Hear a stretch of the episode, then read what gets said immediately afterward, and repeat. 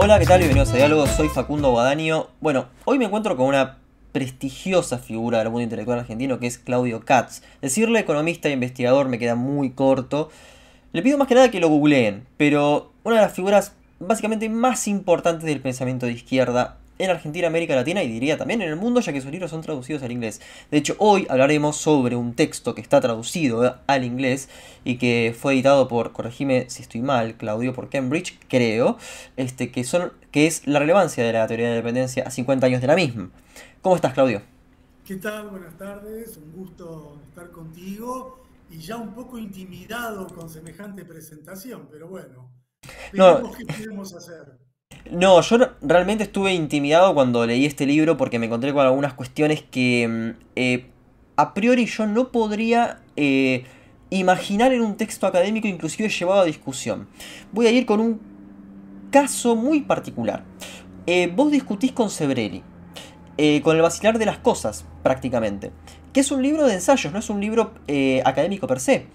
Eso me pareció muy relevante.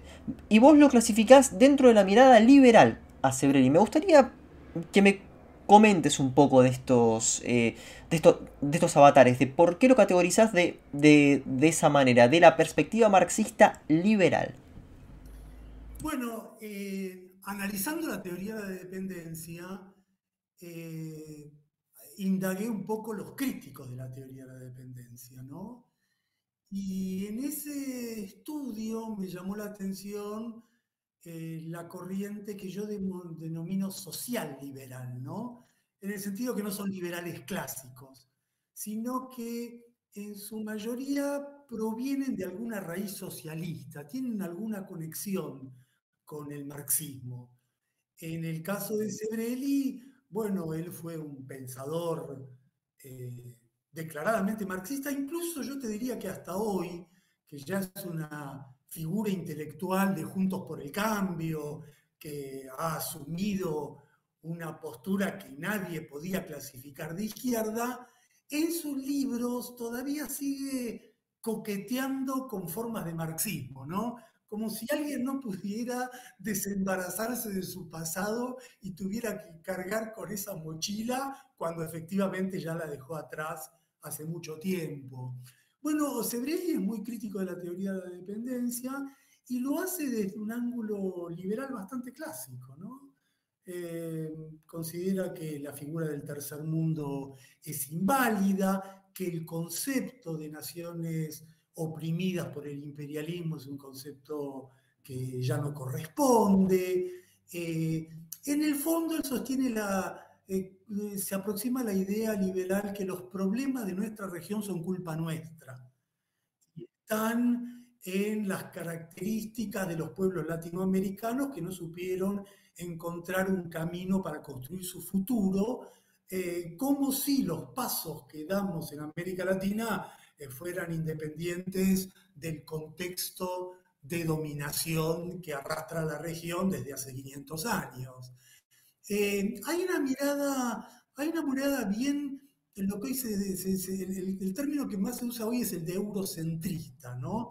Hay una mirada de, de, Sebrelli muy, muy eh, conectada con esa idea que Europa constituyó la modernidad, que intentó transferirla a la región, que la región no pudo absorber esos valores porque quedó atada a los males del caudillismo, del patrimonialismo, de, una herencia eh, hispánica colonial adversa. Eh, bueno, repite de alguna manera el modelo de pensamiento liberal, donde el imperialismo no existe, Estados Unidos no existe, eh, la transferencia de recursos al exterior es algo que no se puede mensurar, y bueno, por esa razón eh, introduje ese tema también en el libro. Ahora, claro, vos tomás estas críticas también, eh, por lo que acabas de decir, me suena un poco como de Grossfogel en ese sentido, este, ese tipo de eurocentrismo, ¿no? Vas un poco por ahí. Bueno, somos muchos, eh, digamos, no exactamente, pero es, es, forma parte, digamos, del, del radio general de quienes pensamos que la dependencia es, fue es y continúa siendo un grave problema para toda la región, que obstruye su desarrollo, que imposibilita la repetición del desenvolvimiento que tuvieron las economías eh, avanzadas. Y yo trato esto en una mirada sobre la teoría de la dependencia, tratando sobre todo de ver qué significó cuando surgió y qué representa hoy. Ahora, claro, sí, porque cuando surgió, y a mí esto me gustaría linkearlo con otro libro que estoy leyendo, pero la verdad que el autor se me hace impronunciable, le pido perdón tanto a vos como a la persona que estén viendo, escuchando, que es un turco, eh, Os, la verdad no lo puedo pronunciar, este sobre nacionalismo, que explora cómo, bueno, los autores clásicos pensaban al nacionalismo. Y en los textos de Sebrelli se observa que, bueno, es que es lo que vos criticás.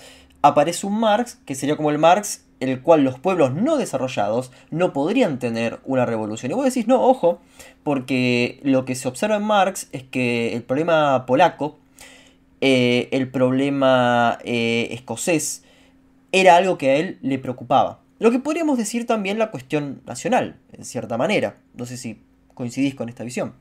Sí, plenamente. Vos sabés que Marx siempre tuvo dos lecturas en relación a Marx y la periferia. Eh, hay una visión que eh, pone el acento en la mirada inicial de Marx, que fue una expectativa en el socialismo universal que comenzaría en los centros europeos y arrastraría a todos los pueblos de la periferia hacia un mundo de igualdad, hacia un mundo de equiparación, hacia un sendero comunista de hermandad de todos los pueblos. Esta era efectivamente la primera visión que tuvo Marx, ¿no? Eh, eh, la que tuvo en sus inicios. Eh, lo que pasa es que Marx fue madurando y en su evolución comenzó a percibir cómo ciertas resistencias nacionales a los procesos coloniales contribuían a la causa del socialismo por una vía que él no había imaginado. El primer contacto de esto de Marx fue Irlanda, porque él, notaba eh, esta, esta opresión. Escocia, dije, perdón, era, era Irlanda, perdón. bueno, eh, él, eh, Marx registraba la, la, devastación que generaba el colonialismo inglés en Irlanda y empezó a notar que la resistencia nacional de los irlandeses comenzaba a empalmar con la lucha social de los trabajadores ingleses, pero él lo vio prácticamente, no era una deducción. Él vivía en Inglaterra, él eh, junto con Elges, él eh, seguía paso a paso la vida política de, la naciente clase obrera, de las primeras organizaciones que se estaban formando, y empezó a notar cómo eh, los inmigrantes irlandeses podían coincidir en la lucha junto con los trabajadores ingleses en una batalla común. Ahí fue como el primer chispazo del problema. Pero después Marx siguió estudiando lo que pasaba en la India, lo que pasaba en, en, China, y especialmente la India para él fue un punto de giro, porque él al principio dijo, llegan los ferrocarriles ingleses a la India, esto va a permitir un gran desarrollo industrial de la India, la gestación de la clase obrera en la India y eh, una, una hermandad de los pueblos del mundo pero se dio cuenta que el colonialismo inglés sofocaba el desarrollo de la India. Lo impedía porque absorbía los recursos de la India, empobrecía el país y suscitaba una fuerte rebelión nacional. Bueno, entonces ahí, observando la India, observando después lo que pasó en China, estudiando incluso con cierto detalle, eh, no sé si detalle, pero interés América Latina, tuvo como dos momentos también en América Latina. Tuvo un momento inicial muy crítico de Bolívar, Marx. Eh, escribió un panfleto inadmisible eh, criticando a, Bolívar de una manera eh, inexplicable, pero posteriormente, cuando se produce la anexión de Estados Unidos de territorios mexicanos y él ve lo que esto significa, él toma partido por eh, eh, los pueblos mexicanos, de la misma manera que él había tomado partido por Lincoln y que llama la atención esta distancia con Bolívar. En síntesis, Marx pasa de una visión unidimensional a una visión multidimensional, a una imagen donde había un solo camino de tránsito hacia la sociedad futura, a un enfoque donde eh, comenzaba a percibir confluencias de caminos diversos. Y la lucha nacional empezaba a formar parte de esa confluencia posible con las banderas socialistas, que fue lo, que después en el siglo XX fue casi un dato, ¿no? de la resistencia nacional de Cuba a un proyecto socialista en China, en Vietnam, en África. ¿Y qué, ¿Y qué es lo que le corrige? Porque vos lo mencionás muy claramente, ¿no? Como que yo, o por lo menos de la lectura que hice, creo que el que más le corrige y con más acierto es Trotsky, diría. ¿A Marx? Sí. No, son, son, eh, es como una, son muchos autores, digamos, ¿no? Inicialmente digo, ¿no? En la, en la primera ola, digamos, también. No, no, digamos, hay un conjunto de autores que más que corregir sobre su propia práctica política van trazando un camino que Marx había solo sugerido.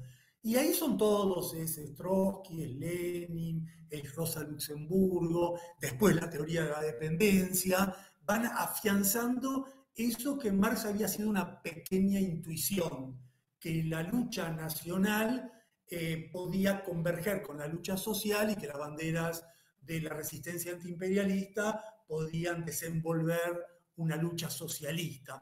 Eh, eso ya eh, fue la práctica de cada uno de ellos, lo que desde Ho Chi Minh hasta los líderes de, los grandes procesos revolucionarios fueron percibiendo. Pero yo diría que de un plano mucho más académico, mucho más de investigación, en los últimos 20, 30 años comenzó un estudio casi de eh, un trabajo de, archivo de Marx, ¿no? de descubrimiento de, sus manuscritos, sus obras, sus cartas. Y yo creo que ahí hay varios autores que hicieron una, un, trabajo muy importante. Hay uno que se llama Anderson, que hizo un estudio muy interesante. Y hay un amigo mío, un argentino, que se llama Néstor Cohen, que escribió hace muchos años un libro que se llamaba Marx en su tercer mundo, que también eh, eh, apuntaló esta, esta forma de ver a Marx, que es una forma antitética, en contraposición con esta mirada liberal ¿no? de Marx, apologista del liberalismo, del libre comercio, la mirada Sebrelli, pero también crítica de las miradas nacionalistas que ven a Marx como un eurocentrista, como un hombre, un europeo divorciado de la problemática de los pueblos periféricos. Bueno, el libro mío comienza justamente... Es un poco, perdón que te interrumpa, pero es un poco esa, eh, ese camino que dibuja Isaiah Berlin en la biografía de Marx, también. Ah, algo de eso, exacto, sí, sí, sí. Eh, todos los trabajos y, contemporáneos o más sutiles sobre Marx, todos perciben eh, este cambio como todos los cambios de Marx. Yo creo que la mirada actual de Marx, no sé si actual, pero de los últimos 30, 40, 50 años, es la mirada de cómo Marx va madurando su pensamiento. ¿no? Eh, quizás si le debemos esto a, los años 70 al Tusser con el joven Marx, el viejo Marx, quizás allí empezó, eh, a veces en forma excesivamente contrapuesta, pero registrar esta, esta, esta evolución que en el caso de los problemas del subdesarrollo es muy, muy clara, muy contundente. Ahora, claramente vos este, mencionás que algunos este, economistas este, que este, bueno, fueron y vinieron, que tuvieron este, críticas y que fueron al mismo tiempo reivindicados en su momento. Estamos hablando de Suisi, entre otros. ¿Qué nos podrías comentar de lo que pasó? Este, ¿Cuál fue esa polémica en el Monthly Review? Este, ¿Qué es lo que pasó y qué podemos aprender sobre eso? Mira, eh, yo creo que hubo, una, hubo muchos eh, marxistas de posguerra eh, hubo, que, que, estudiaron con mucho eh, que aportaron eh, muchos elementos a la reflexión eh, sobre la problemática específica de la dependencia de la periferia de América Latina, que fue una problemática que estuvo muy en boga en los años 70. Y Suisse y la Monthly Review, probablemente Paul Baran, digamos, el, iniciador de ese proceso, fue el primero que comenzó una pista de estudios muy detallados sobre cómo la inversión extranjera, el capital extranjero, en vez de contribuir a procesos de acumulación interna y de desarrollo que repitieran la industrialización de los países eh, desarrollados, terminaba sofocando, deformando y obstruyendo eh, eh, este, este, este, esta dinámica de acumulación hasta crear tensiones que resultaban inmanejables para una economía periférica. Él fue eh, Suisi, Barán, otros autores fueron los primeros en notar que había un problema grave en los países periféricos por el carácter potenciado de las crisis capitalistas en estas regiones. Lo que en los centros tenía mucha compensación, en la periferia no tenía forma de ser neutralizado. ¿Cómo podemos analizar esto? Y, te interrumpo en el sentido de, vamos a analizar la inversión extranjera directa del frondicismo que deriva del cordobazo. Ahí podríamos decir básicamente que las fuerzas productivas terminan desarrollando, o por lo menos los protagonistas de las fuerzas productivas, terminan desarrollando una cierta conciencia de clase. Eh, y esto se debió básicamente a ser los obreros mejor, mejor pagos de básicamente América Latina. Este, entonces, ¿cómo podríamos... Este, criticar eh, esta, esta, visión si efectivamente fue la inversión, esto es lo que terminó haciendo este, que esta industria florezca. Es que lo que ha ocurrido, que en los años 70 se estudiaba muy bien el carácter contradictorio de la inversión extranjera. No había la fascinación contemporánea de que el capital debe ser seducido y cualquier inversión que llegue es, maravillosa porque contribuirá al desenvolvimiento del país. Se veía con un poquitito más de detalle y crítica, notando primero a dónde va la inversión extranjera, a qué lugar va. Eh, lo que registraban muy bien todos los autores era que en general no va a los sectores que más necesita una economía subdesarrollada, sino a los segmentos que son más rentables para un lucro rápido y para la obtención de dividendos acelerados para, la empresa transnacional un país que necesita prioritariamente desarrollar el acero, para la empresa transnacional lo más importante es hacer este, litio. Eh, entonces, eh, eh, la, llegada de inversiones extranjeras, ellos notaban, producía como dos o tres grandes desequilibrios. El primero es que el dinero que ingresa siempre es menor que el dinero que egresa. Eh, el, capital coloca una cantidad de inversiones en una actividad, pero la remisión de utilidades impide, impide reinvertir ese dinero con la secuencia suficiente como para permitir un desarrollo consistente. En segundo lugar, produce un conjunto de desequilibrios financieros y comerciales y tecnológicos muy grandes, porque la tecnología eh, no es desarrollada en el país, sino que es importada y eso hace, genera carestía muy grande. Se desarrollan en general armadurías eh, o maquilas que no integran todo el proceso industrial, sino que deforman el proceso industrial. Y lo que vos mencionás, hay un grado de explotación de la fuerza de trabajo que, siendo mayor al que existe en los países desarrollados, la baratura del trabajo es mayor, el costo laboral es inferior, eso termina afectando el mercado interno y la capacidad de consumo. Si yo pago muy poco, el salario es bajo, sin salario es bajo, el mercado interno termina siendo eh, un mercado interno muy restringido. Entonces, eh, por muchos lados, por la estrechez del consumo, por el desequilibrio financiero, por la dependencia tecnológica, por el desencadenamiento de la estructura industrial, eh, las inversiones extranjeras que no, no forman parte de un plan ordenado eh, que regule eh, el Estado, bueno, terminan eh, multiplicando las contradicciones de una economía. Entonces te separo un poco de la temática del libro y te... a ver, ¿cómo explicaríamos entonces la explosión del capitalismo argentino en el 75? ¿Cómo, cómo se explica ese, ese agotamiento? Bueno, la Argentina siempre es un país muy especial. Hay que andar con cuidado. Como nosotros vivimos acá, nos hemos acostumbrado a un funcionamiento de la economía y un tipo de crisis que no son tan corrientes eh, ni en el capitalismo mundial, ni siquiera en la periferia, ni siquiera en América Latina. ¿Por qué? Simplemente un dato. La Argentina tiene una tasa de inflación en los últimos 30, 40 años que salvo, tres, salvo cuatro o cinco casos muy contados, prácticamente no se registra en ninguna otra parte del mundo. Tenemos un karma que no es lo corriente. O sea, el capitalismo genera pobreza, desocupación, miseria, sufrimientos, desequilibrios, crisis, pero el capitalismo no funciona con tasas de inflación del 100% eh, anual en todos los países. En general, un país con una tasa de inflación superior al 30, 40% anual, eh, eh, su, dinámica económica está obstruida por naturaleza.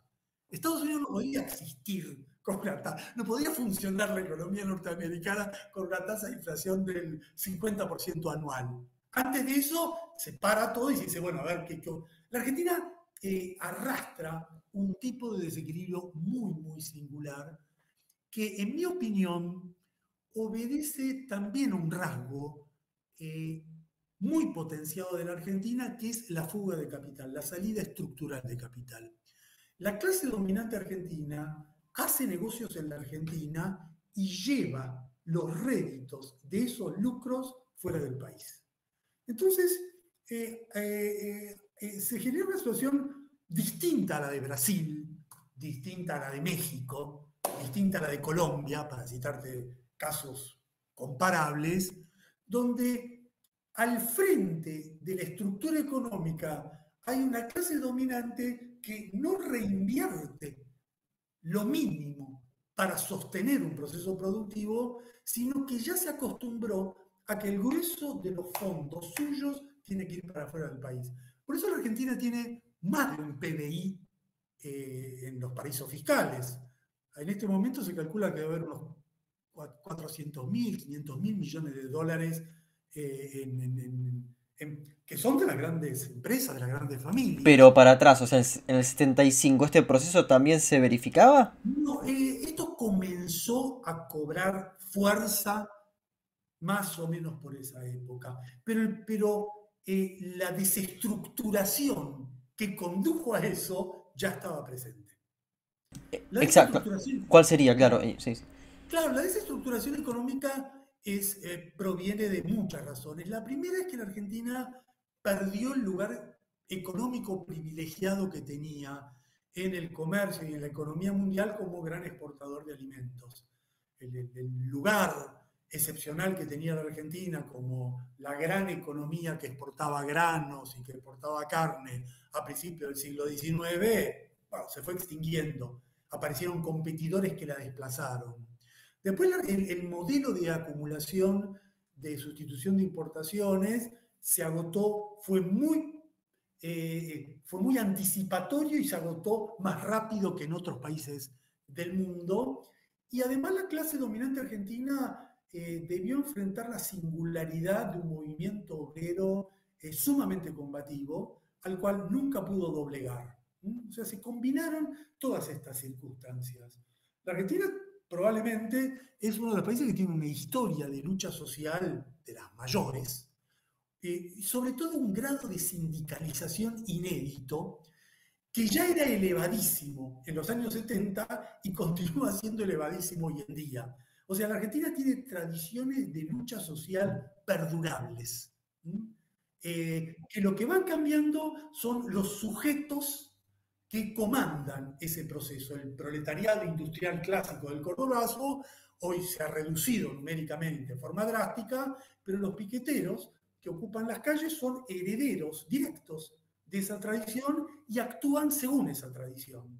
Bueno, aquí en Argentina se da lo que tantos sociólogos siempre han denominado el famoso empate hegemónico, para referirse a la dificultad de imponer una, estabilización como la que logró la clase dominante de Chile con Pinochet, el golpe de Brasil de los años 64, el narcoestado de Colombia, eh, los gobiernos neoliberales de México. En la Argentina eso no se logró, eh, generó una crisis política permanente, estructural y permanente, eh, y un país que vive de crisis en crisis. Entonces, esta combinación de circunstancias hace que vivamos bueno, en un escenario siempre eh, conflictivo, caótico, muy tenso, prácticamente con una cotidianeidad de conflictos eh, a los cuales nos hemos acostumbrado. Parece que coincide acá con la visión de Alejandro Horowitz, que en el país que estalló dice que el problema de Argentina es haber desarrollado una, em, una estructura productiva de renta agraria, básicamente. Sí, exacto, sí. Eh, la Argentina, con, yo diría con el agregado de que esa renta agraria no se recicla, por eso es la crisis de esa renta agraria. Porque la renta agraria que tiene la Argentina, la Argentina es un país que tiene renta agraria, ahora tiene renta energética, ahora tiene renta minera, eh, ya no es solo eh, la renta del trigo, del cereal, es una renta de la soja, pero además de multitud de otros rubros. El problema es que esa renta que a principios del siglo, a mediados del siglo XX, era capturada por el Estado para permitir un desarrollo industrial, se ha transformado en, un, recurso eh, sometido a una hemorragia permanente. Es renta que el Estado, en vez de capturar, el Estado tolera que sea succionado al exterior, por un mecanismo adicional que es la pérdida de soberanía financiera del país. La Argentina debe ser la, economía que, tuvo más acuerdos con el FMI, más incumplimientos con el FMI y más esclavización por parte del FMI. Entonces, se suma a esto eh, un sometimiento financiero que corta por distintas vías la posibilidad de, una estabilización económica, que es el presupuesto para una estabilización política y social. Pero ¿cuál sería la, determinación para que los sujetos actúen de esta manera? Porque parece como si... Em, este empate hegemónico lo que estaría dando es un voluntarismo de que eh, la, burguesía no quiere invertir, básicamente. O sea, que el litio de Catamarca, por ejemplo, eh, no sea lo suficientemente este, rentable como para reinvertir simplemente por voluntarismo. Este, ¿cómo, ¿Cómo se podría explicar eso? Mira, eh, a esta altura del partido lo que está muy claro es que sin una acción soberana drástica por parte del Estado, no hay forma de lograr que la clase dominante actúe con ciertos parámetros este, eh, parecidos a los del capitalismo eh, eh, existente en otros lugares. uno de los rasgos de la clase dominante argentina es que se ha acostumbrado a un Estado que no le exige nada, que tolera su acción. Obviamente los estados siempre son cómplices de la clase dominante, sus funcionarios están enlazados con la clase dominante, pero eh, en general en distintos países hay una burocracia que tiene una cierta autonomía y con esa autonomía ejerce un rol de control, disciplina, articulación, que permite el funcionamiento del país. Bueno, en la Argentina eso está desestructurado, completamente desestructurado. Y toma el caso que vos dijiste, la Argentina es el, único país de América Latina donde el litio eh, es propiedad de las provincias y la, y la explotación del litio se realiza con una ley eh, ultraliberal que prácticamente no está sujeta a ningún tipo de control de ninguna naturaleza. Por eso el gobernador, Evo, eh, el gobernador Morales acaba de, acaba de anunciar con gran felicidad que el 95%, del, del 95 del litio que van a extraer en Jujuy va a ser exportado sin ningún tipo de elaboración. O sea, la idea básica, el principio básico que tiene que tener un país, si yo tengo litio y voy a recurrir a una inversión extranjera que se procese en el país, que hagan baterías, que transfieran tecnologías, que generen empleo industrial, bueno, no existe. Lo que existe es una empresa transnacional que se va a quedar... No hay eslabonamiento, claro. Claro, que va a, a quedarse con todos los con todos los beneficios del litio y sus socios provinciales que obtendrán una migaja de eso sin empleo, sin producción, sin desarrollo, sin tecnología, sin nada. Ahora, antes, sí, sí, sí, perdón. Solo te diría esto, la Argentina es la antítesis, la antítesis total de lo que hizo China en los últimos 40 años. Uno podría decir, bueno, ¿cuál es el polo opuesto de cada una de las cosas que hizo China? Vas a encontrar a la Argentina ahí. Vos tomás el sector que quieras, el tema que quieras, desde el punto de vista del desarrollo económico, y vas a ver que donde ellos hacen una cosa, acá se hace exactamente lo contrario. Bueno, los resultados están a la vista. Antes, antes, antes de ingresar hacia las convergencias este, socialistas, me gustaría un poco recuperar el aporte de Mandel en lo que es la, teoría. Me gustaría que lo, que lo desarrolles un poco, que es el último, creo, de los autores este, que, que desarrollás de lo que fue bueno esa, esa época de la, de la posguerra.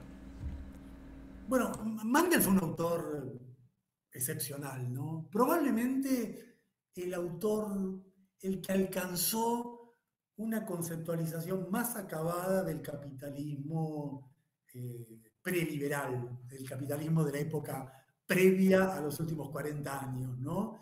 Su libro, El capitalismo tardío, dio una imagen acabada, completa, de todas las características del funcionamiento del capitalismo de posguerra, de los años 45 hasta mediados, fines de los 70, y en, esa, en ese pantallazo del capitalismo mundial, él estudió muy bien todas las tensiones de la periferia.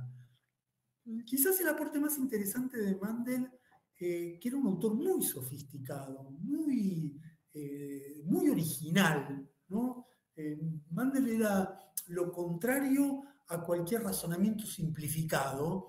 Bueno, él, estudió mucho el desarrollo desigual y combinado de los países, eh, de las economías periféricas.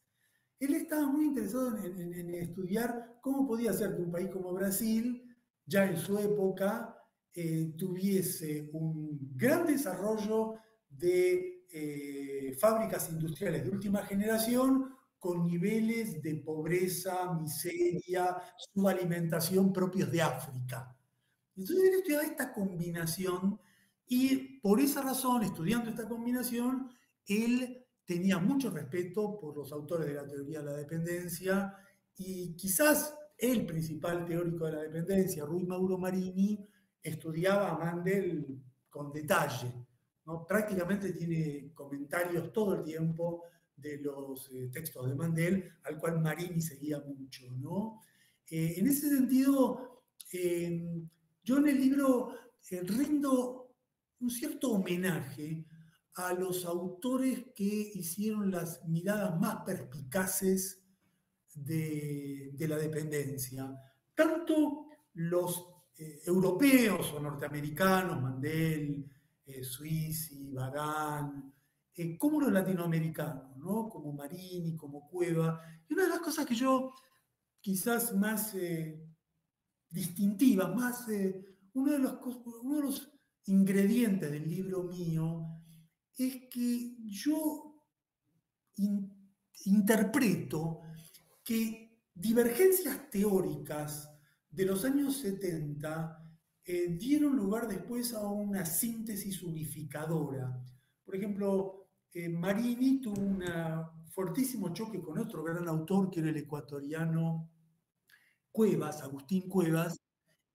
Eh, tenían, estaban en dos polos opuestos de la izquierda latinoamericana y discutían muy intensamente, pero en la madurez de ambos autores hay una aproximación, hay una síntesis ¿eh? de, ambas visiones. y esa es un poco la pista que sigue todo el libro mío. Y en ese, en ese sentido, a mí lo que me gustaría saber eh, es cómo. A ver, cómo.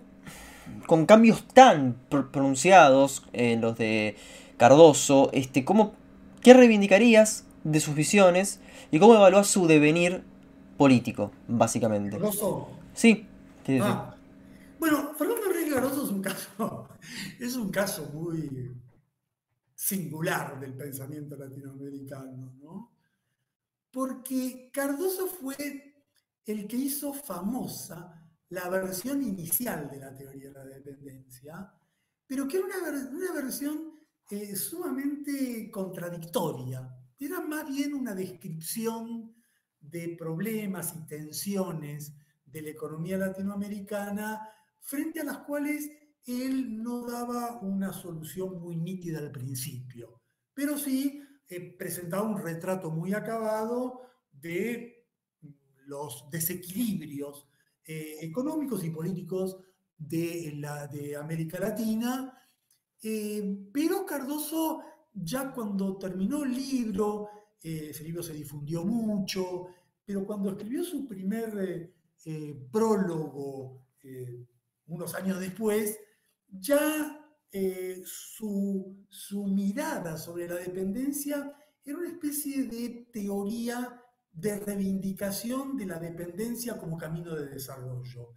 Eh, eh, de, de, un enfoque inicial crítico, diciendo la dependencia es un problema para nosotros, llegaba a la conclusión de que si nosotros manejamos con astucia una dependencia que es inexorable, eso puede permitir nuestra propia eh, nuestro propio despunte como grandes economías. Bueno, y ahí se separó, ahí se separó de lo que fue la teoría marxista de la dependencia, ahí chocó con Teotonio dos Santos, ahí tuvo una divergencia frontal con Rui Mauro Marini, y eh, siguió un camino que lo aproximó cada vez más al neoliberalismo, al punto que cuando Cardoso ya fue presidente, tuvo una frase muy impactante.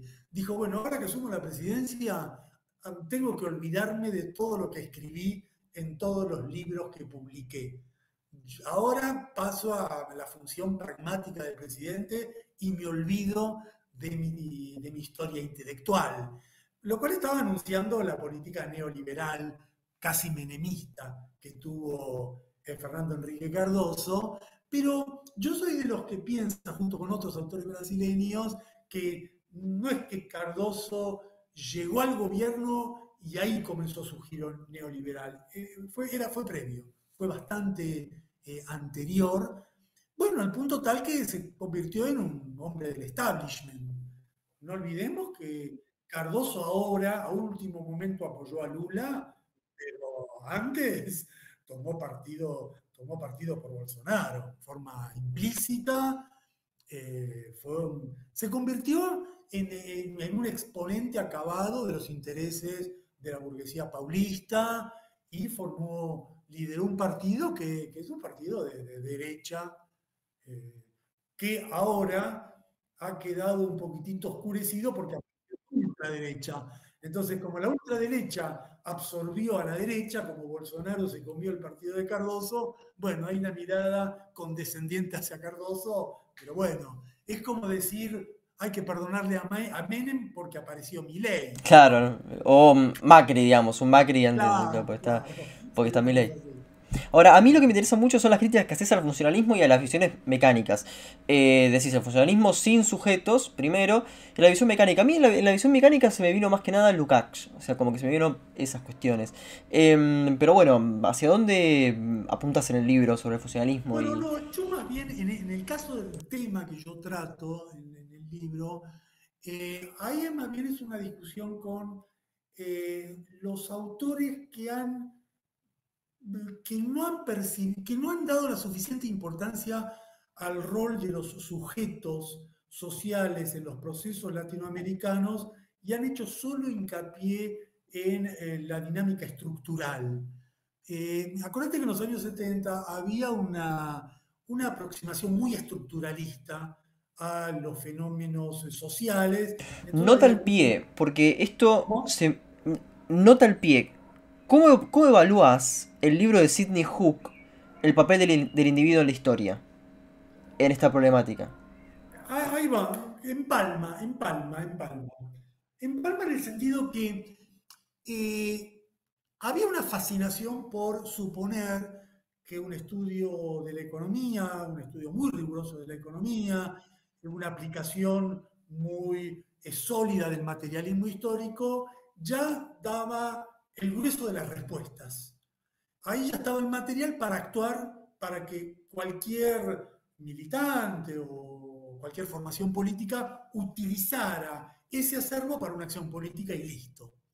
Entonces, eh, yo en el libro estudio algunos autores que fueron muy importantes en ciertos aspectos, pero fueron problemáticos en otros. Por ejemplo, André Gunder Frank.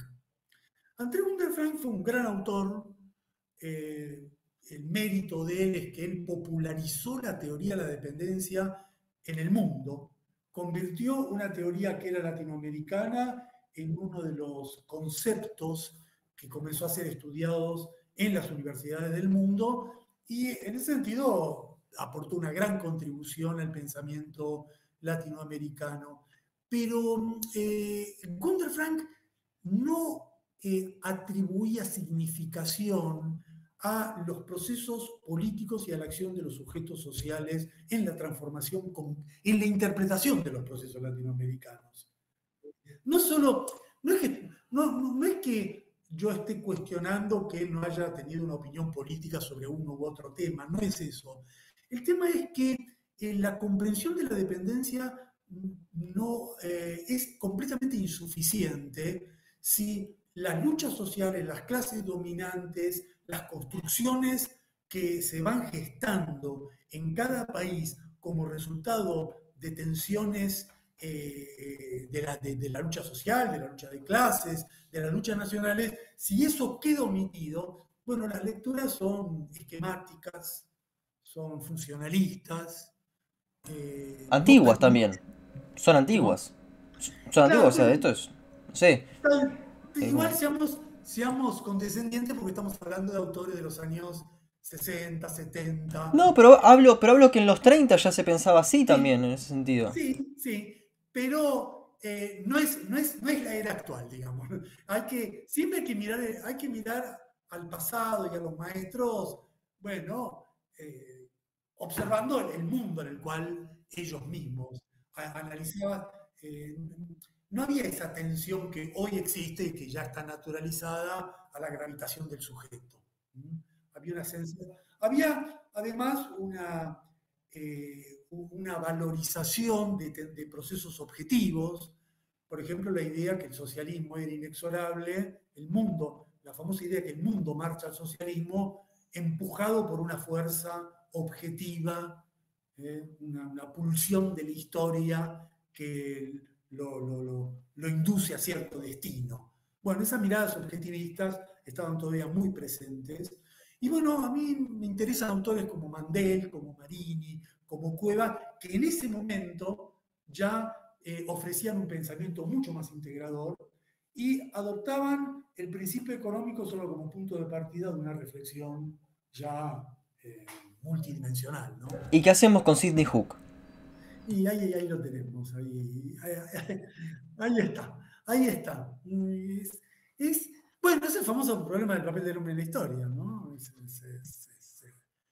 que, en realidad viene de, viene de Plejanov como problema, ¿no? O sea, los dos autores clásicos antes de, esto, antes de los contemporáneos que, que se enfrascaron en esto, fueron Plejanov primero estudiándolo como un problema, como una reflexión, y después Trotsky. Pero Trotsky, lo de Trotsky más llamativo, porque Trotsky lo aplica a un caso concreto. Él dice, bueno, podría haber habido una revolución rusa sin Lenin. Entonces él dice, el rol del hombre en la historia es, se lo ve en procesos históricos concretos. Y él hace esa pregunta y él responde que no. Él dice que sí, que no había, había no hay una fuerza histórica, una fuerza social, un contexto que por sí mismo tenga una resolución si no hay un liderazgo, una persona, un individuo que vuelca hacia uno u otro lado las decisiones en cada momento. Y yo te digo que para nosotros, para la historia, para los que vivimos en América Latina, ese es un, ese es un principio particularmente válido. Yo creo que en la, realidad y en la historia latinoamericana, el papel de los liderazgos ha sido mucho más gravitante. Por Allende, asumo que lo estás diciendo. Los ejemplos son múltiples. No, por el ejemplo del libro. ¿Cómo, cómo? Lo estoy diciendo por el ejemplo del libro, por la unidad popular. Sí, ahí también, ahí también, ahí también, sí, sí, sí. Pero, mira, ah, eh, ah, está el caso de Allende, pero está también el caso de, Fidel Castro, digamos, sería el, caso clásico, para tomar el que sería el caso clásico de América Latina, sin una personalidad como un individuo. Y quizás es que el Fidel Castro es, es, el más interesante porque en el caso de él no, no analizaríamos un episodio o dos, no diríamos, bueno, podría haber habido una revolución cubana. Ahí hay lo que Fidel Castro fue significando para, para, la historia de Cuba en sus 20, 30 situaciones eh, singulares que tuvo en las últimas décadas. Y ahí siempre la intervención de Fidel Castro fue, fue determinante. Ahora, sí, eh, es que a mí me llamó la atención por lo menos, y mm, yo me puse a investigarlo. Estaba hablando con Paul Cockshot en enero, hace unos, hace unos meses, y me dice, yo creo que este, lo más socialista que se pudo ser sin ser socialista fue eh, el estado de bienestar inglés, de Marshall y Beveridge. Y ahí pensé en, la Unión Popular. ¿Vos cómo, cómo, evaluás ese caso? Pues no claramente no son revolucionarios, lo dice incluso este, Towney, lo, dicen, este, lo dice Marshall. Esto no es la revolución, esto es simplemente para aliviar el problema de la desigualdad. Pero ¿cómo evaluás ese proceso? De la unidad popular. No, el del estado de bienestar inglés a partir de. Ah, sí, de Beveridge. Mira, el problema es la circunstancia histórica en la cual surgió. Eh, efectivamente, fue lo mejor que conoció. Eh, el, el balance en sí es indiscutible. No cabe ninguna duda que lo que se logró en Europa, en Estados Unidos, en Suecia, en Francia, en los años 60, 70, bueno, niveles de... lo, llamativo no, te diría que fue la mejora del nivel de vida, que es importante, sino el gran dato del estado de bienestar, la protección. Fue la primera vez que el Estado se hacía cargo de la protección de las familias y de los individuos, donde la salud, la educación, dejaban de ser bienes privados y el Estado se comprometía eh, eh, eh, en el sostenimiento de eso. Y el otro gran dato fue el, bajísimo nivel de desempleo que permitió articular una clase obrera que hacía valer sus reivindicaciones. Ahora, hay que tener en cuenta que un fenómeno de ese tipo fue excepcional porque, en mi opinión, obedeció al gran a la gran amenaza socialista que emergió en la posguerra. El capitalismo mundial eh, eh, en la posguerra observaba la Unión Soviética, la expansión del bloque socialista y, inmediatamente después el triunfo de la revolución en China, en Vietnam, la expansión de ese proceso a Cuba. Entonces, lo que ocurrió es que el capitalismo mostró un nivel de flexibilidad proporcional a su temor, proporcional a su miedo. Entre perderlo todo y perder una parte, pierdo una parte. Y ahí se demostró hasta qué punto eh, es posible arrancarle a las clases dominantes eh, conquistas de gran relevancia.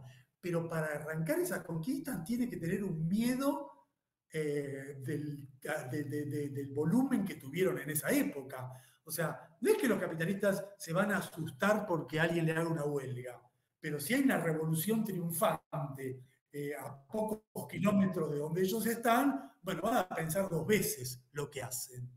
Entonces, yo creo que eh, ese proceso hay que, hay, que, hay, que, hay que enmarcarlo en ese condicionamiento. Y fíjate lo que hemos vivido posteriormente.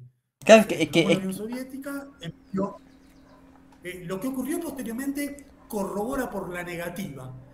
Desaparecido el peligro, extinguido el temor a la amenaza del proletariado, del socialismo, de la Unión Soviética, ya con el neoliberalismo los capitalistas no tiene límite la, eh, la destrucción de conquistas que hacen ya no en la periferia, sino no, no, no, claro, pero no nace de un repollo y además fíjate que eh, eh, todo esto confluye temporalmente. Si analizamos, por ejemplo, Thatcher, Reagan, bueno, pega más o menos, no son los mismos años, hay una diferencia de años, ¿no? Pero con eh, Martínez de Oz, por ejemplo, pega también con Pinochet. Entonces, ¿qué es lo que explica este agotamiento del modelo de bienestar a nivel mundial? Si vamos a la respuesta liberal, básicamente es el trade-off negativo entre inflación y desempleo.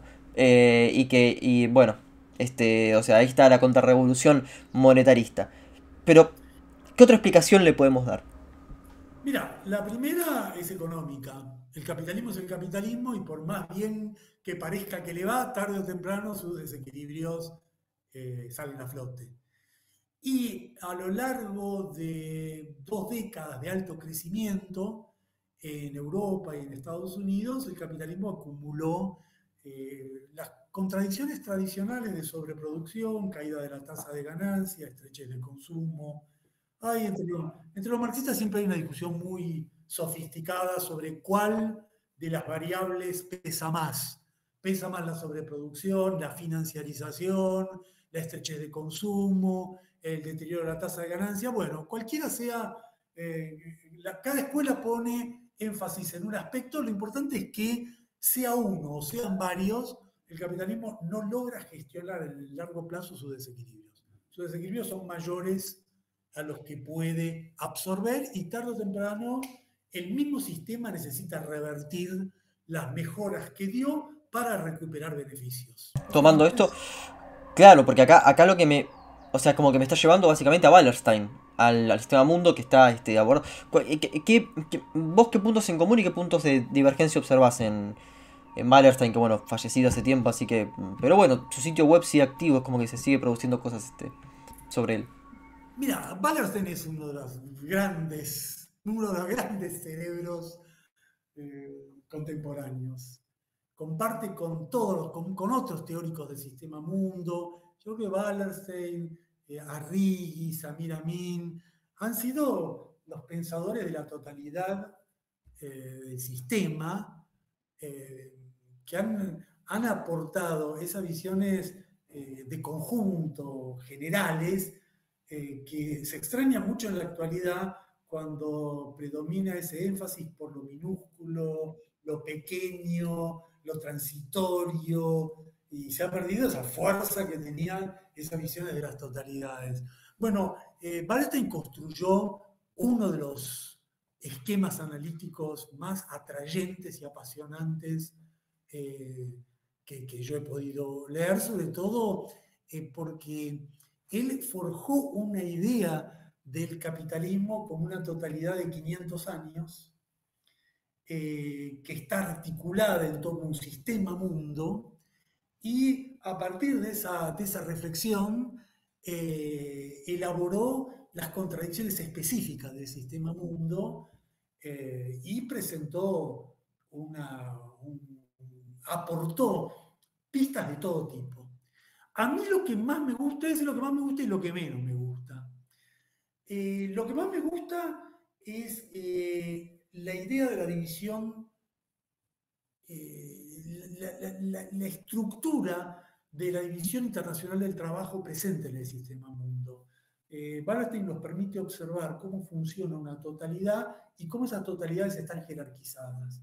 Entonces, en Wallerstein claramente hay una economía central, una economía periférica, hay un concepto muy fuerte de la teoría de la dependencia. Wallerstein, de entrada, lo leyó muy bien a Prebisch y después tuvo una relación muy estrecha con los dependentistas, con, Dos Santos, eh, y eh, lo que Wallerstein percibió es algo muy relevante. Él introdujo la idea que no solo existe el centro y la periferia, sino lo que él llamó la semiperiferia. Un bloque intermedio, un colchón intermedio entre los países desarrollados y los países... Dinámico aparte. Dinámico, ¿no? Como que va cambiando, o sea, eso... sí pero además esa idea de semiperiferia pasó a ser una idea sumamente contemporánea, dio pistas para entender situaciones tipo Argentina, Brasil y México, que difieren de Estados Unidos y Francia, pero también difieren de Haití y Guatemala. Entonces, si yo digo, eh, Argentina, Brasil y México son dependientes y periféricos, bueno, sí, pero Haití, Guatemala, Jamaica, eh, Puerto Rico, eh, Ecuador también lo son, y es evidente que hay una diferencia cualitativa entre una economía semi-industrializada mediana y otra que es totalmente pauperizada. Bueno, Wallerstein dio la pista para conceptualizar estos procesos, ¿no? Y esa conceptualización me parece un aporte excelente, muchas otras cosas, pero lo que a mí nunca me cerró, nunca me terminó de gustar en Wallerstein, era la idea de que el sistema mundo tenía un, punto de inicio y un punto de fin predeterminados. Para Wallerstein el sistema mundo empezó por 1500 y tenía que terminar por el año 2030, 2040. Y él decía que el sistema mundo iba a colapsar en el año 2030, 2040. Y a mí todas todas las ideas de que un sistema tiene que colapsar en una fecha predeterminada por sus tensiones intrínsecas, bueno, no me gusta por lo que conversamos antes, porque no hay sujetos ahí.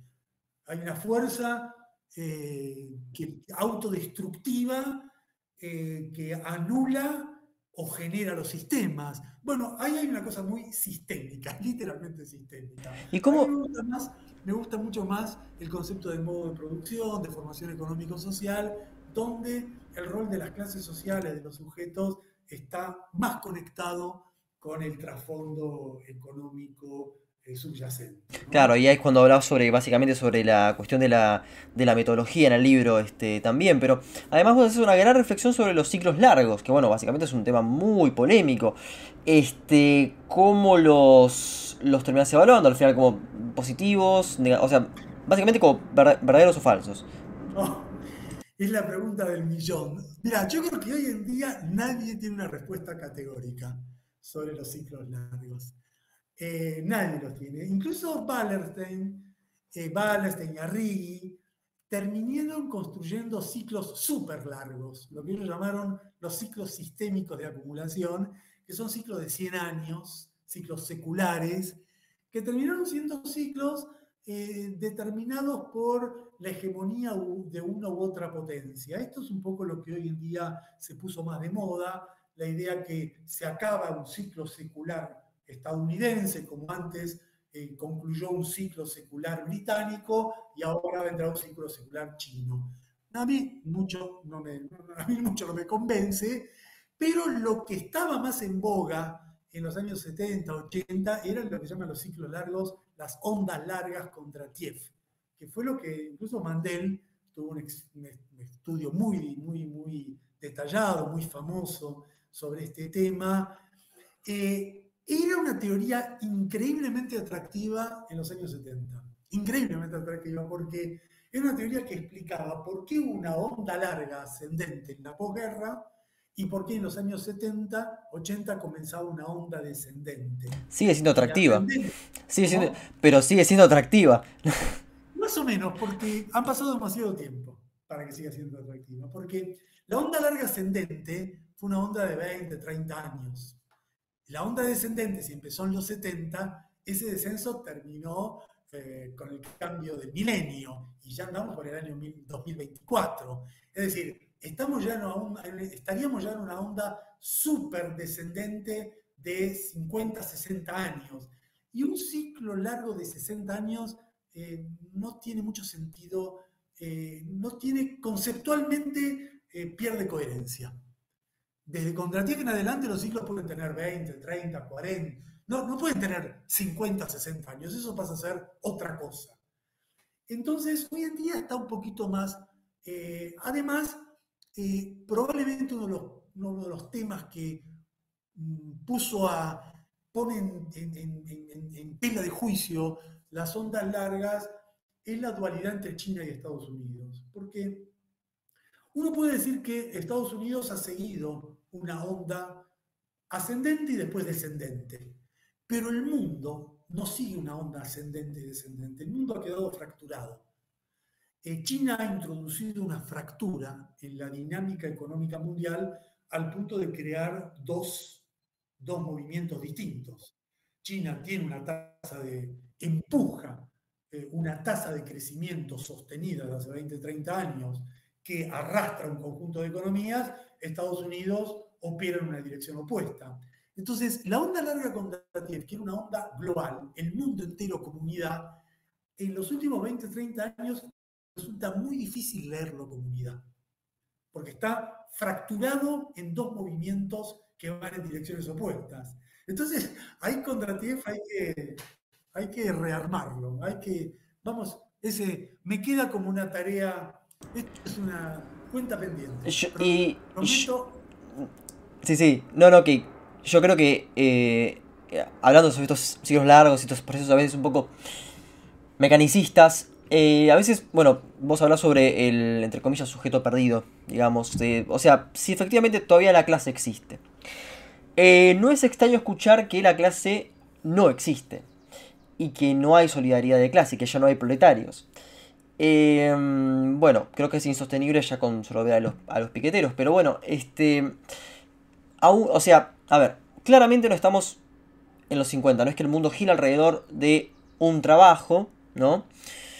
Y más bien ahí, este, bueno, sí, el, consumo ha variado y bueno, eso efectivamente determina las opciones de, los individuos. Pero de ahí a afirmar que el proletariado no existe es un poco este, arriesgado.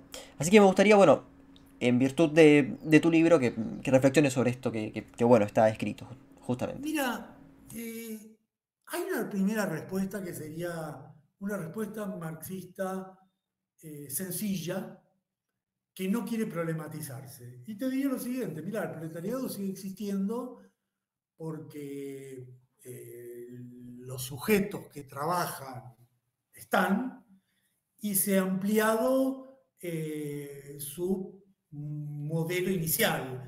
Antiguamente o tradicionalmente teníamos a la clase obrera fabril, ahora esa clase obrera fabril se ha ampliado a nuevos segmentos, a nuevas actividades que conforman una masa salarial extendida. Entonces, en la clase obrera ya no es la clase obrera de las fábricas, sino que hay una masa de trabajadores, una clase trabajadora que incorpora los servicios, los maestros, los empleados, una multitud de segmentos. Esto es válido, también es válido que lo que predomina es una un cambio de localización. La clase obrera fabril disminuye en los viejos centros de Europa y Estados Unidos, pero ha crecido en forma explosiva en Asia. La clase obrera china, eh, que es la más grande del mundo, se ha multiplicado en forma casi infinita y constituye eh, el proletariado de los países del sudeste asiático, que son el taller del mundo. Bueno, eh, ilustran cualquier cosa menos la desaparición de la clase obrera. Ahora, dicho esto, lo cierto es que se ha producido en los últimos 30, 40 años con el neoliberalismo una gran fractura social dentro de la clase obrera, dentro de la masa de trabajadores. Una enorme división eh, entre sectores formales e informales, entre sectores de trabajo estable y sectores de trabajo precarizado. Esto ocurre en todas partes del mundo. En todas partes del mundo hay como una segmentación en dos o tres partes.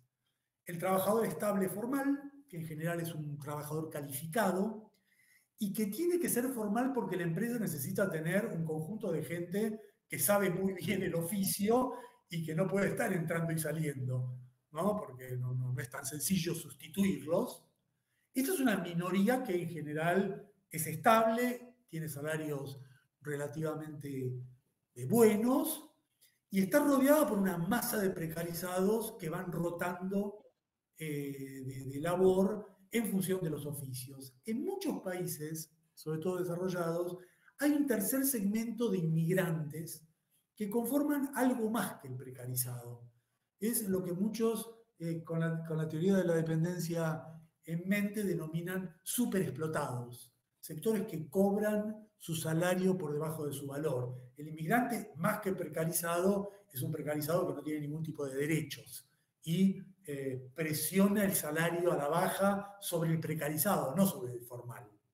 Entonces se ha producido una gran ruptura, fractura de estos tres sectores eh, que con el aumento del desempleo ha debilitado muchísimo la capacidad de lucha de los trabajadores, produciendo un enorme proceso de desindicalización en Europa y en Estados Unidos. En los últimos años, especialmente en Estados Unidos, esto comenzó a revertirse. Ahora mismo hay un interesante proceso de, de, las unions, de las jóvenes unions que están recuperando sindicatos. Eh, eh, está reapareciendo la lucha. De a poco, ¿no? ¿Eh? Muy de a poco. sí, sí, sí, muy de a poquito, muy de a poquito. Está reapareciendo también algo en Europa, pero no compensa la pérdida anterior. Y en general en estos países el sujeto más activo es lo que se llama el joven precarizado. El que gana las calles, más que el sindicato tradicional, es el joven precarizado que no tiene... El trabajador de Amazon, vamos con el ejemplo concreto. Que, claro, que además este, hace valer su fuerza en la calle en forma directa porque el patrón o no lo reconoce o no le da bolilla.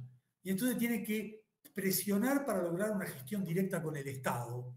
Bueno, estos sectores de jóvenes precarizados en general en el mundo son los sectores que terminan encendiendo la mecha de las grandes revueltas.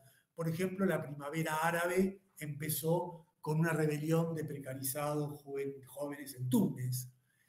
Eh, dicho esto, en América Latina es el lugar donde más se mantienen las formas tradicionales de articulación social. La Argentina sería el caso extremo de esta preservación. ¿Por qué? Porque en Argentina tenemos sindicatos que siguen siendo tan fuertes como los años 70 y la gran novedad de un movimiento de desocupados que se transformó en un movimiento social que lucha con las formas tradicionales de la clase trabajadora. La Argentina es excepcional, no, no, no, pero eh, también en Chile, también en Ecuador. Eh, lo que cambia, yo creo que un poco en la tónica de lo que estamos conversando, eh, hay que estar muy abierto a la variedad de sujetos sociales en los procesos de lucha. Los indigenistas del movimiento indígena de Ecuador es claramente la vanguardia de un proceso social y no el trabajador industrial.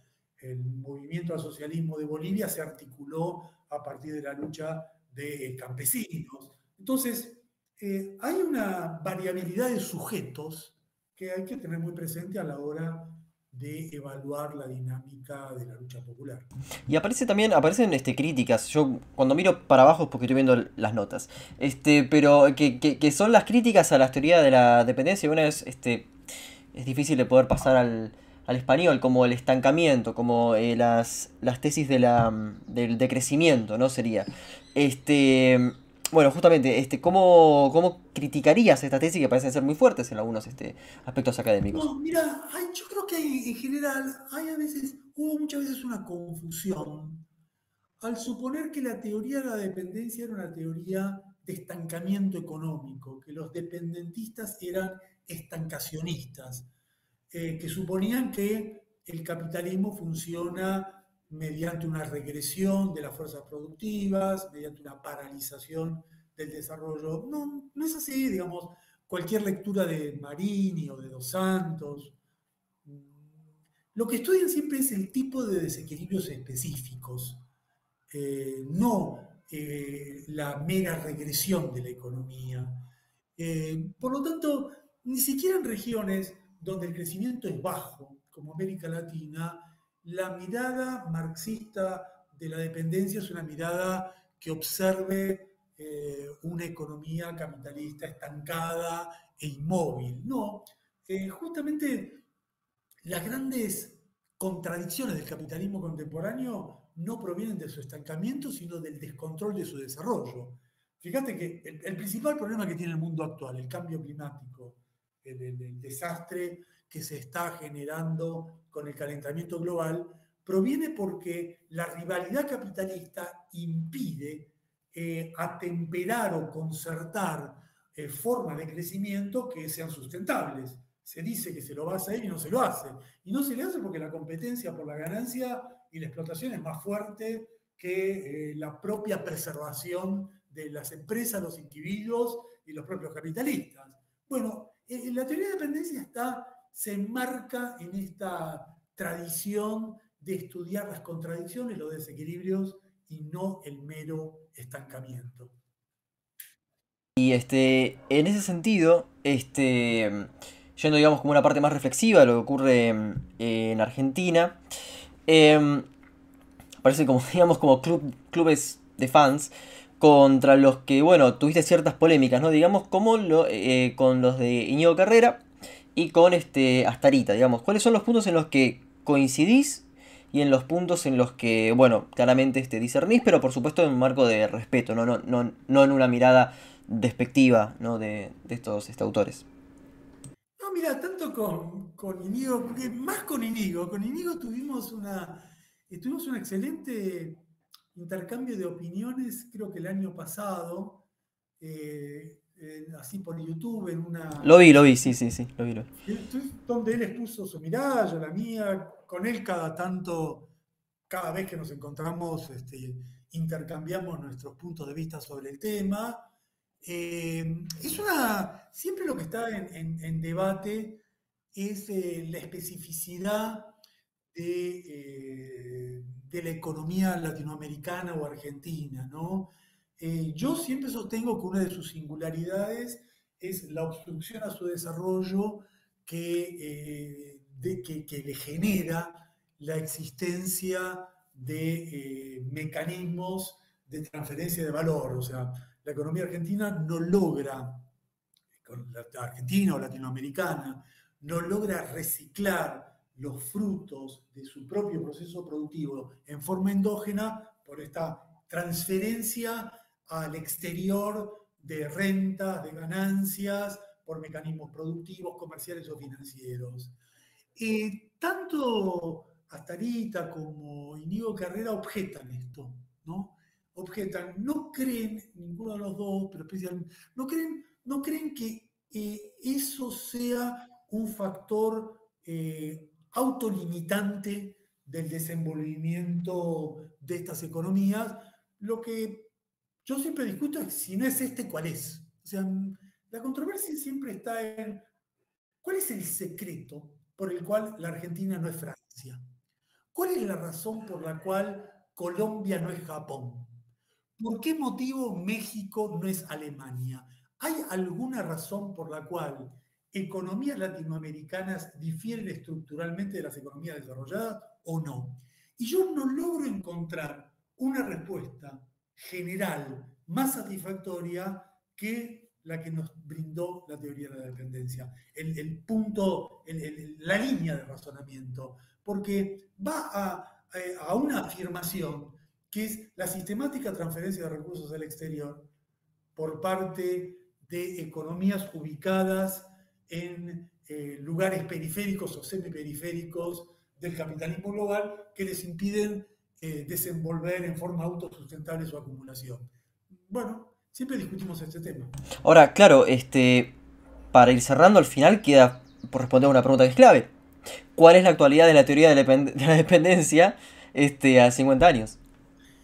Mirá, yo creo que es muy. Es, solamente actuar en varios planos, ¿no? En el plano económico, te diría que es una teoría que nos permite entender muy bien por qué América Latina está sufriendo, Sudamérica está sufriendo una fuerte primarización de sus economías. Eh, por esa inserción dependiente es que en la jerarquía mundial eh, los países sudamericanos eh, tienen un, papel extractivista privilegiado y por lo tanto son apetecidos como un botín de las grandes empresas transnacionales que quieren litio, soja, eh, agua, recursos naturales. En el caso centroamericano, en cambio, la teoría de la dependencia me parece que es más útil por sus estudios sobre la explotación de la clase obrera, porque Centroamérica, México especialmente, ha quedado más inserta en la cadena global de valor a través de las maquilas. Entonces ahí es interesante ver por qué hay una industrialización dependiente de México, diferenciada de la industrialización que está al otro lado de la frontera con Estados Unidos, y por qué las maquilas se extienden eh, para abajo, para Honduras, para otros países centroamericanos. La teoría de dependencia también es muy útil para entender eh, la regresión social que sufre América Latina. El, contexto es infinitamente más pavoroso en materia de delincuencia, criminalidad, eh, devastación de, sectores enormes de las juventudes como resultado de un éxodo rural mayor, una urbanización eh, que hace explotar la informalidad y niveles de desigualdad que ya en los años 70 eran elevados, pero que se han ido afianzando con el paso del tiempo. O sea, América Latina hoy es más desigual que en esa época y sigue encabezando los eh, parámetros de desigualdad del mundo entero. Y la teoría de la dependencia es útil para entender por qué la deuda externa eh, es, un, tributo eh, que fuerza a América Latina a costear con sus recursos transferencias sistemáticas de, sus finanzas, de sus recursos a las economías desarrolladas y carga con países como Ecuador, como Argentina, con la tragedia de estar bajo la, eh, la, inspección permanente del Fondo Monetario Internacional que le, permite, le impide al país prácticamente eh, hacer cualquier cosa en forma soberana. Ahora, fuera, fuera de eso y quizás un poco como fuera del tópico, yo de nuevo, cuando miro para abajo es porque estoy tomando nota o estoy releyendo notas. Eh, acá me permití escribir algo así, un garabato. Eh, esto no ocurre en la academia. Esto ocurre básicamente en YouTube y creo que en un contexto donde Miley es protagonista y que uno e, examina lo que ocurre en YouTube, vale dar el debate. Por alguna razón, se empieza ahora a rescatar a La Habana prerevolucionaria. Es decir, tenían más televisores, La Habana cultural, que no sé qué, que era de los mejores países, solamente comparable con Argentina, y que después vino la hecatombe. Creo que la, explicación en contra de esto cae de Maduro, pero bueno, me gustaría que la des vos respecto al supuesto desarrollo de La Habana con Batista, de, Cuba con Batista y de qué pasó con la revolución. Mira, eh, el relato de que Cuba antes de la revolución era un país, eh, que la, Habana era una, una metrópoli abierta, floreciente y desarrollada, es uno de los mitos más absurdos. Basta leer cualquier libro de historia, basta ver El Padrino, la película El Padrino, para recordar cómo el padrino está en el hotel, creo que de La Habana Libre, discutiendo cómo van a hacer para trasladar los casinos a La Habana y cómo el negocio de la prostitución es tan floreciente en, La Habana. Era un centro de prostitución, de, de los negocios, era el burdel de la mafia estadounidense. Esa es la realidad. Y estaba gobernada por un dictador como Batista, que era casi Batista, Trujillo, eran eh, los dictadores clásicos eh, más perversos de la historia de América Latina, los Somoza. Hacer un parejídico es casi ridículo. no, pero te cuentan, viste, por ejemplo, que este, había radio, televisión, eh, música y que... ¿Para, este... ¿para, cuánta gente? No, no, claro, no, no, yo, estoy, yo estoy repitiendo lo que... En un país como Cuba, donde la mayoría de la población era analfabeta, estaba marginada, eh, ese, era para un círculo insignificante de la población. Eh, lo que cambió con la revolución es que la revolución transformó a Cuba. La, revolución le otorgó, le permitió derechos transformó esos bienes privados eh, a beneficio de una pequeña minoría en, beneficios sociales para las grandes mayorías populares. Por eso después hubo tanto tantos intentos de destruir la revolución cubana y no lo lograron. Uno tiene que preguntarse, ¿cómo es que David pudo con Goliat? ¿Cómo es que una isla de 10 millones de personas pudo resistir durante 60, 70 años al imperialismo más poderoso del planeta. ¿Cómo lo lograron?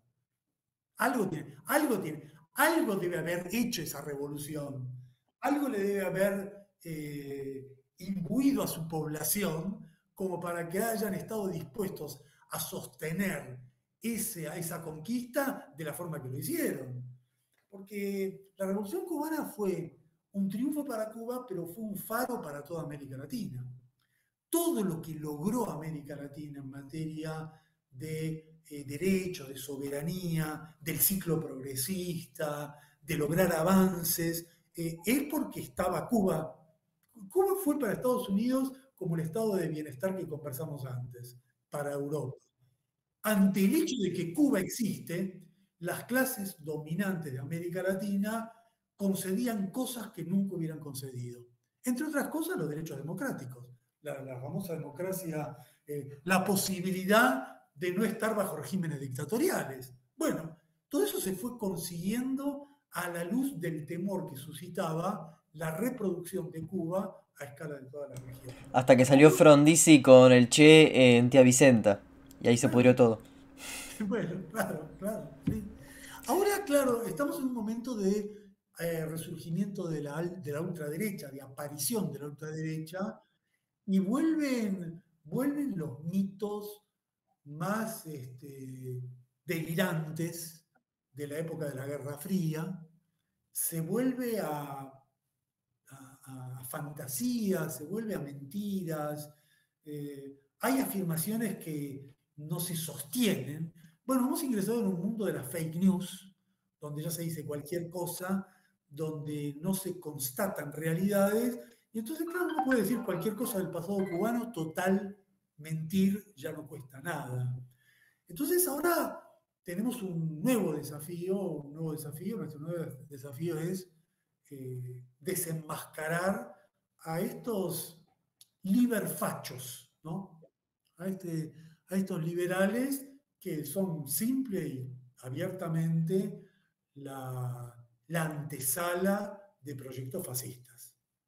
Eh, y tenemos que tomarnos muy en serio la batalla contra ellos, porque como lo acaba de mostrar Bolsonaro en Brasil, esa gente eh, construye poder, gana adeptos y son el gran peligro. Sí, hoy, hoy a ver, hoy escuché muchas críticas de espacios progresistas a llamarlo empate técnico. Para mí fue un empate técnico porque lastimosamente la fuerza de Bolsonaro sigue siendo... A ver, es un punto y que lo apoyen a Bolsonaro tan, tan fuerte, bueno. Eh, por eso no hubo un clima de festejo con la victoria de Lula. Eso es lo que pasó, por más que, que duela decirlo, creo. Bueno, estamos, tenemos el vaso medio lleno y medio vacío. Tenemos que mirar las dos partes. Tenemos que mirar primero que se ganó, y no es lo mismo que el presidente sea Lula, que el presidente sea Bolsonaro, no es lo mismo. Eh, se ganó, se ganó por poco, justito.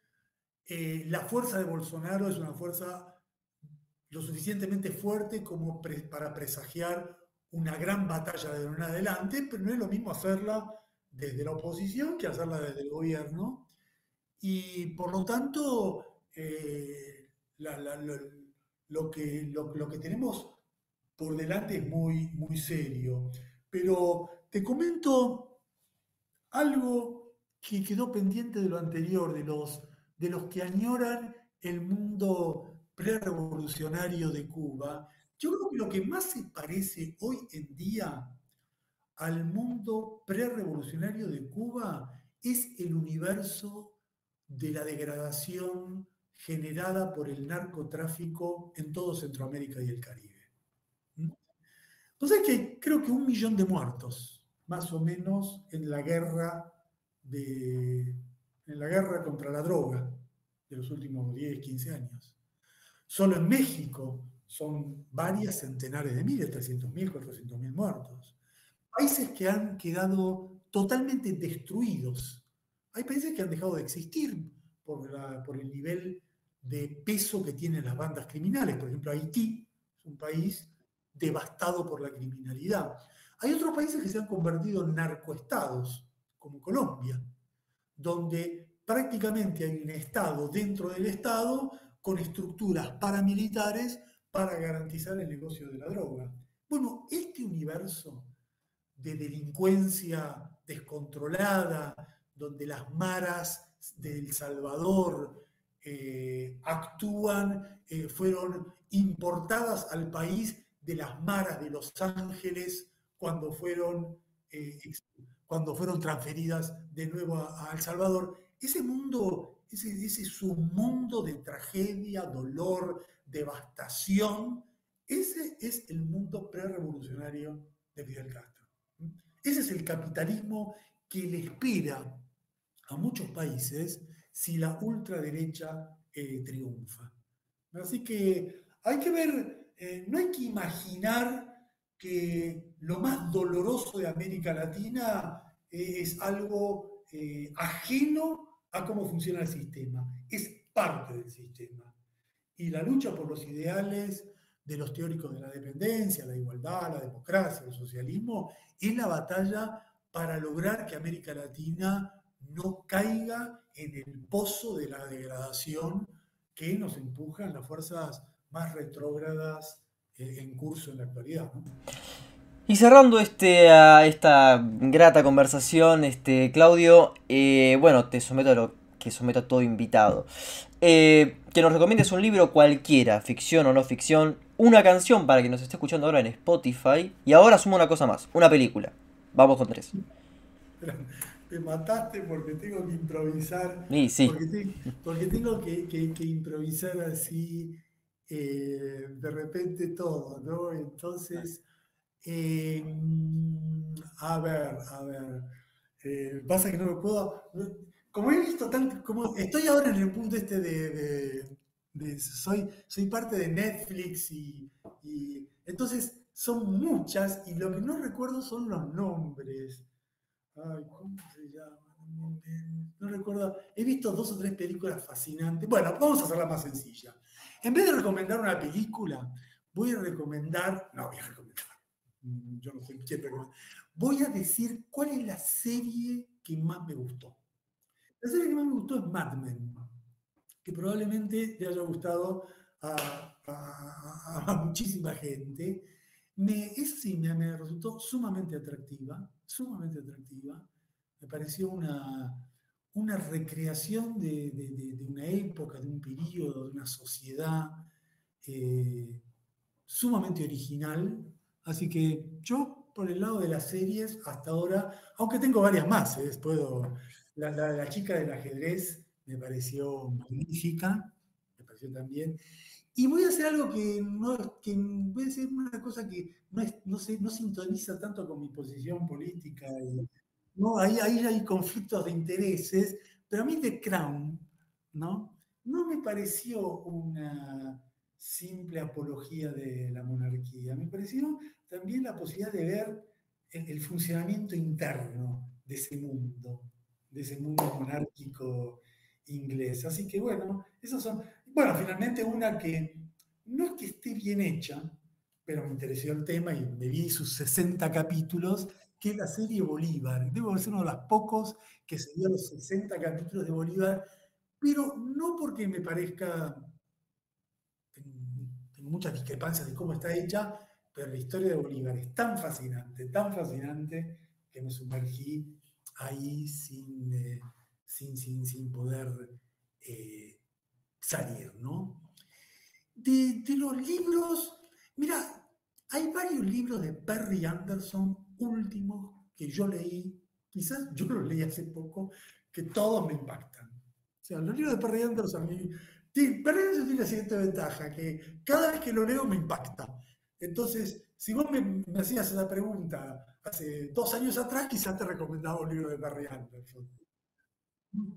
Yo acabo de leer eh, dos. Uno que es, eh, el, título es eh, algo así como La política exterior norteamericana, es un estudio de la política exterior de Estados Unidos de, los últimos años. él, como todo, publicó primero unos, artículos en la New York Review y después le dio forma de libro. Y es completamente fascinante cómo estudia las distintas corrientes internas del de, eh, Departamento de Estado que operan como una especie de élite divorciada del sistema político, autonomizada del sistema político, y que va fijando los grandes lineamientos de la política exterior norteamericana.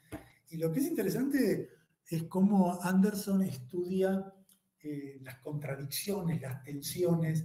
Ahí, ahí podemos ver el retrato de una potencia en declive que no encuentra la forma de recomponer su hegemonía a partir de su primacía militar.